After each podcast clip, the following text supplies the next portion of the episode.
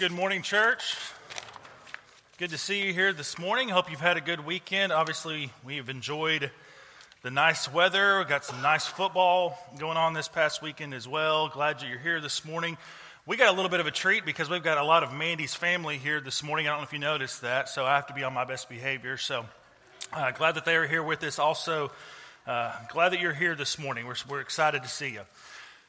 You know how sometimes preachers will tell a story, and you maybe in the back of your mind you're thinking, "Is this true? Is this really? Is this a true story?" Because you know how preacher stories are, right? That's the the stigma of, well, this is a there's stories and then there's preacher stories, and sometimes if we preface it by saying, "Well, I've got a true preacher story," then you might think, "Well, isn't that an oxymoron to say true and preacher story in the same phrase?" But I actually do have a true preacher's story this morning that I want to share with you. It's about this bird. Uh, his name is Chippy. He's a parakeet. Chippy is uh, he just lives his best bird life. He's kind of sitting there. He's on his little perch in his cage.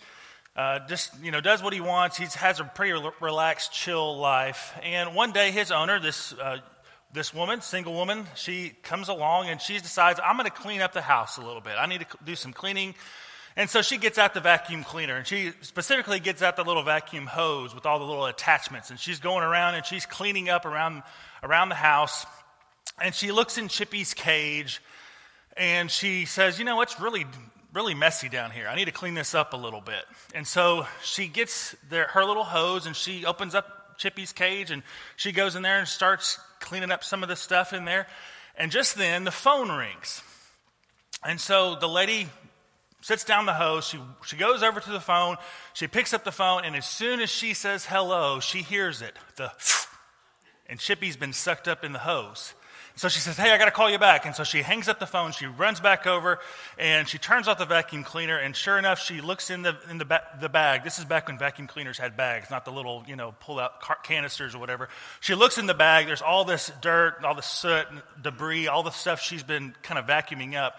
And she looks down at the bottom, and he's kind of twitching a little bit, but sure enough, there's Chippy. He's at the bottom. He's, he's scathed, but he's, he's alive, okay?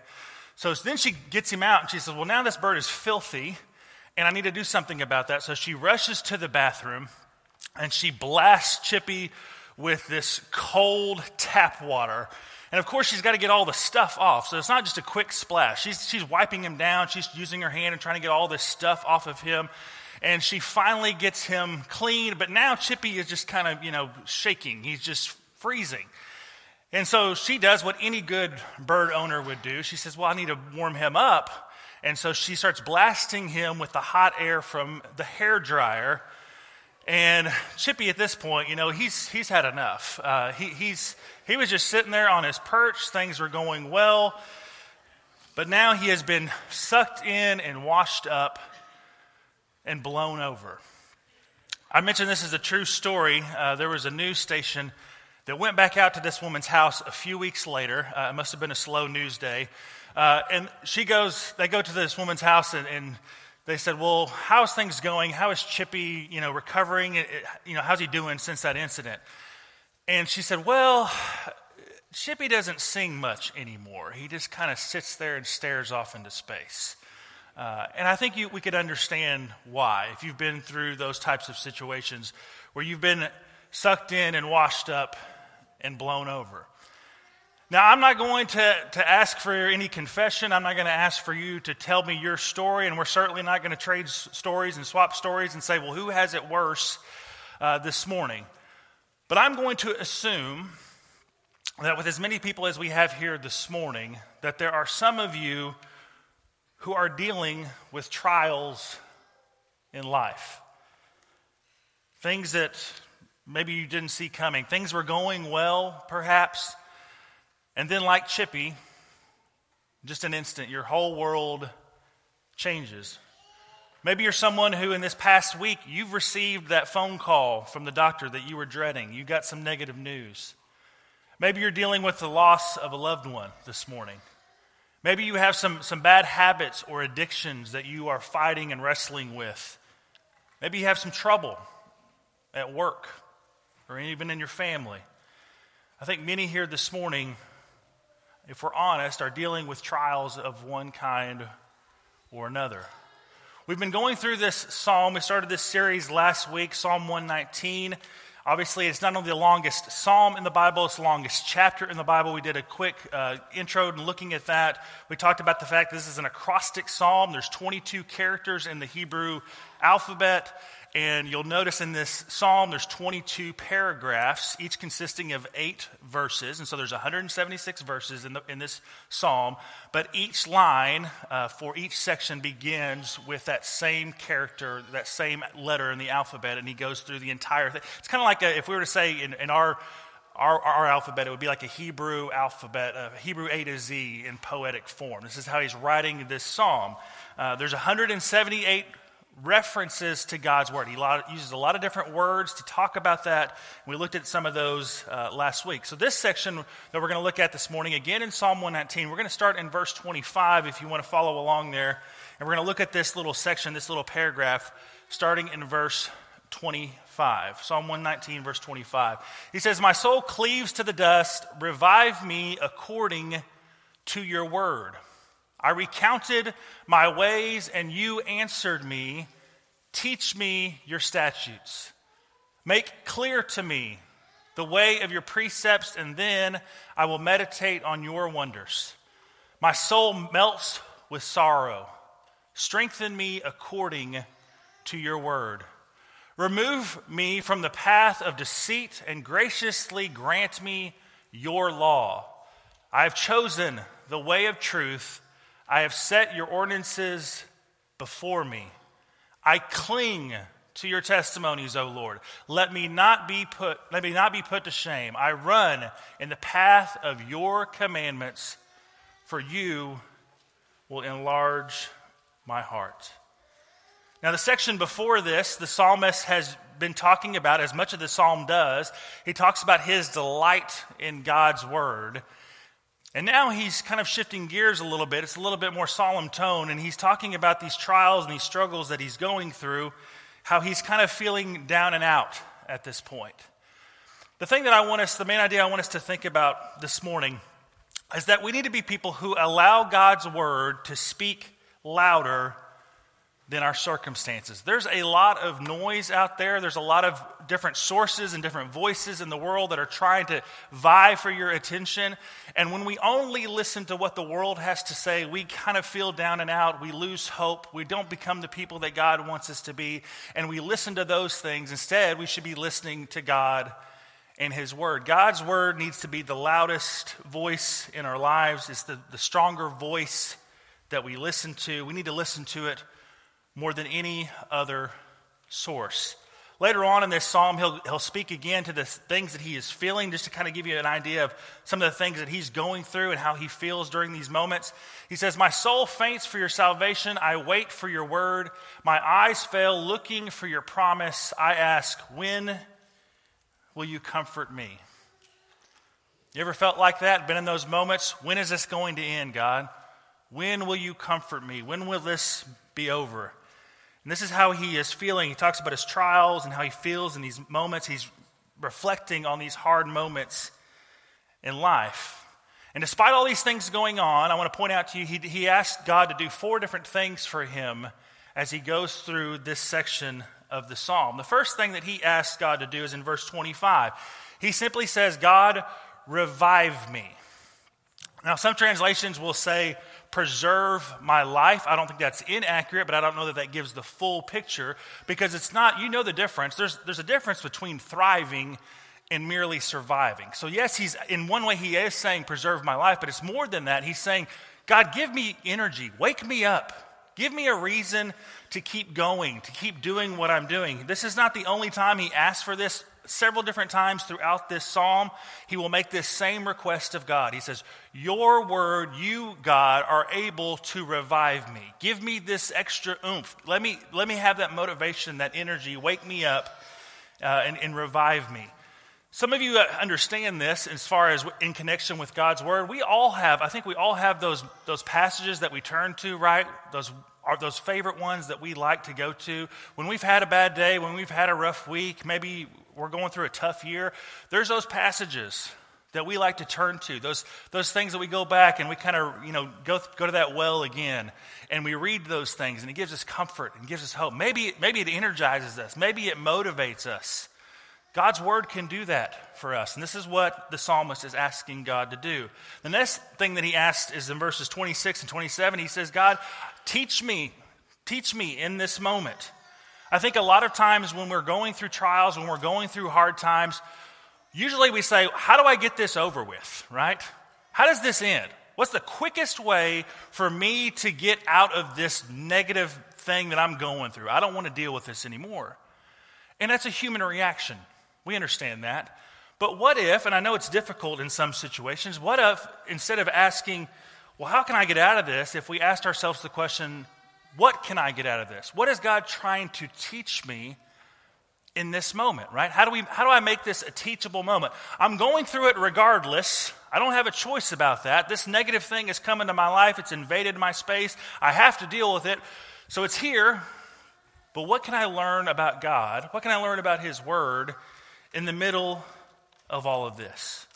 And so he's asking God to to teach him in this moment, to learn from this. He'll say later on in this psalm that he connects this learning about God and, and being taught by God with his afflictions, with the things that he's going through. In verse 71 of this psalm, he says, It was good for me. Notice he says, Good. It was good for me to be afflicted so that I might learn your statutes. I, when we're going through things, I don't know about you.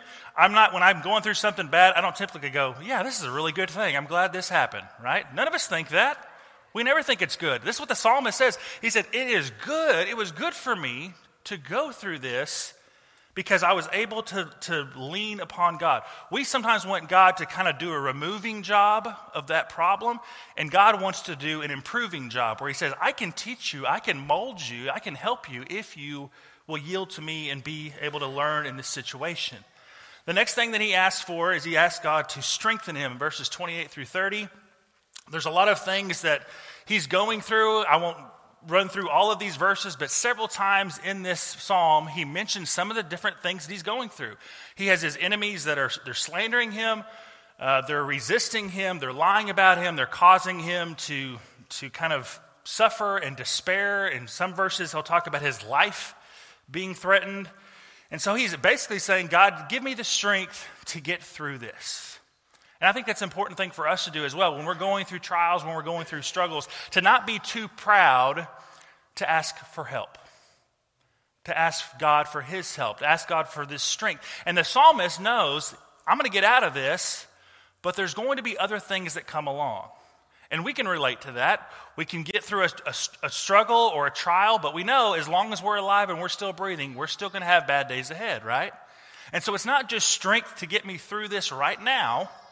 It's also, he's also asking for strength for the days to come because there will be more things that come his way. And the last thing that he asks God to do is he says, God, defend me in verses 31 and 32. There's several instances where he could have fought back, he could have uh, fired back at these guys, and instead he says, I'm going to turn it over to you, God. I'm going to allow you to go to work. I'm not going to try to fight these things on my own because he says, I fear, I don't want to, to give your, your name a bad name. I don't want to, to do that. I don't want to bring shame to your name. So I'm going to let you handle this, God. And so he turns it over to God. You'll notice all of these things that he's asking God to do He's asking these things because he trusts, he relies on the Word of God. He's asking all of these things according to God's Word. He's allowing God's Word to be louder than the circumstances and the situations that he is going through. Of course, as he's going through these things, there's this big, this big connection throughout this psalm, and even throughout all the psalms, where you see this connection of God's Word and hope. And really, that's what he's doing here, too, is he's talking about, I'm going through these trials, and yet I still have hope because I'm a person who knows God's word. I have access to God's word. I know what it says, and though the world is throwing this at me, I have hope because of this. And so you'll notice in this psalm, we, we know this verse very well. In verse 105, he says, Your word is a lamp to my feet and a light to my path. I don't know if you've ever been in one of those situations where it's been completely dark, just pitch black. Uh, I remember one time we went to Carlsbad Caverns, right? And they drop you down in that little makeshift elevator thing that looks like it's going to fall apart. They bring you down there, and it's just completely dark. They turn off the lights, and you can't see a thing. Or maybe you've been in a bad storm and the power goes out in your house, you know, and you can't see six inches in front of your face. But if you see just a little bit of light, you see a little bit of light in those moments, that's hope. Because you know if there's that light, then there's a source of that light. And that little bit of light gives you hope. And so the psalmist says, Yes, your word guides me, but it also gives me hope. Our hope should be rooted in God in his word. Here's another way of saying it. This is in a different psalm. Psalmist there says, I wait for the Lord, my soul does wait, and in his word do I hope. A little bit of light goes a long way. It gives us hope. And there's been times where maybe you've felt like, I don't know where the hope is. I'm looking for it. I'm looking for that light at the end of the tunnel. And the psalmist reminds us, it's there. Keep looking to him. Keep looking to his word. As difficult as it may seem, there is hope. There is light at the end of the tunnel. There's a lot of things that the Bible says about us suffering and going through trials of our own. I'll point you to what Peter says in 1 Peter chapter 5 and verse 10. Peter says, After you have suffered for a little while, the God of all grace, who has called you to his eternal glory in Christ, will himself restore you, secure you, strengthen you, and establish you. So, again, these you got four things here, kind of like the psalmist. Here's, here's four things he says that God can do for us. Now, the difference between us and reading Psalm 119 and reading 1 Peter is we know what has come in between there, right? we understand what Christ has done. We understand that when we read 1 Peter 5, it's a little bit more applicable to us because we understand we belong to Him, that we have been baptized in His blood. And if you want to talk about hope, we go back and we remember what Christ has done for us. We think about His death on the cross, a cross that was meant for you and me. People who had no good in and of themselves, and Christ goes and dies in our place. We think about what he accomplishes through his death and his burial and his resurrection for us to give us hope. And so this is this is very important that when we, when we belong to him, yes, we're going to go through trials. We're going to go through struggles. But if we will cling to if we will cling to God, if we will cling to Christ, if we will cling to his word, this is the promise that Peter gives. It's a lot like the psalmist. He says, I know where my hope's coming from. And all these things are going on, but I'm still going to hope in him. There's the same line of thinking later on in this Psalm 119.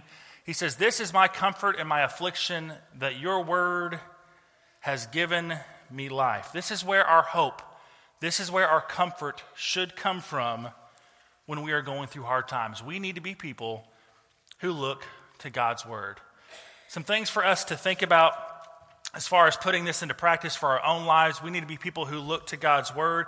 To do all of these things that we mentioned here in this psalm, we need to ask God to, to kind of wake us up, to give us energy. God's word can do that. There's those passages that we can turn to, that we can go back to, and it kind of gives us that hope, that encouragement. We're ready to run through a wall. We need to do that when we look at God's word. We need to allow it to give us energy and revive us. We need to allow God's word to teach us. We need to ask those questions of, what does God's word have to say about this? What can I learn about this moment as I'm going through it? We also need to ask God to strengthen us, to defend us as we go through these things. We need to be people, and I've talked about this several times, we need to be people who have this daily Bible study, this daily Bible reading with God. It's so important because you know the world's not going to stop. You're still going to have these things kind of just bombarding you and all these negative sources coming in and trying to invade your life we need to make sure that we are people of God's word, that we are each day taking the time to meditate on his words of hope, that we read his word. And like the psalmist, we can say, you know what? The world is throwing me a lot of stuff right now, but I have hope. I have hope in what God's word says to me. And I think sometimes we're tempted. We get we see that light at the end of the tunnel and we make it through and we're finally out and we're like, whew, thank goodness, right? We just kind of wipe the sweat off our brow. And we're like, I'm glad I'm through that. And we're, we're, we're glad to see all that bad stuff in the, in the rearview mirror. But I think we also need to make sure that we use that moment and we say, here's how God brought me through this, right? We need to point people in our lives because they know what you're going through, they know what you're, you're dealing with. And so when you successfully are able to come out of that and they're going, wow, that was rough, how'd you get through it? Then you say, here's how I got through it. And you point them to God and to His Word. We need to talk about that. We need to tell people, this is how I go through these things. I have this hope in God and I have this hope in God's word. And so we need to be people who allow God's word to speak louder than our circumstances. We need to be people who listen to his word, that we allow it to revive us, to teach us, to strengthen us, and defend us. I've talked a lot about, I don't want to be a Debbie Downer, but I've talked a lot about trials and, and hard times and all that kind of stuff. And the reason is because it's true. We, we go through those things, we deal with those things. Uh, here in a moment, we're going to have an invitation song. If you're someone who is dealing with something right now and you want the prayers of the church, you want someone to just give you a hug or, or you know, say, hey, you're not alone in this, to be there for you, we're here to do that. We're going through life together. We're trying to make the best of it. We're trying to follow Jesus the best that we can. Sometimes we struggle. Sometimes we mess up. Sometimes we go through hard times, but we're here for each other. And so, if we can help you with that, if we can help you this morning with being able to, to start that walk with Christ and to be baptized this morning, perhaps that's something you've been thinking about. Uh, we're here to help you and assist you in any way. And so, this church family, if we can help you with any need that you have this morning, come tell me about it while together we stand and sing.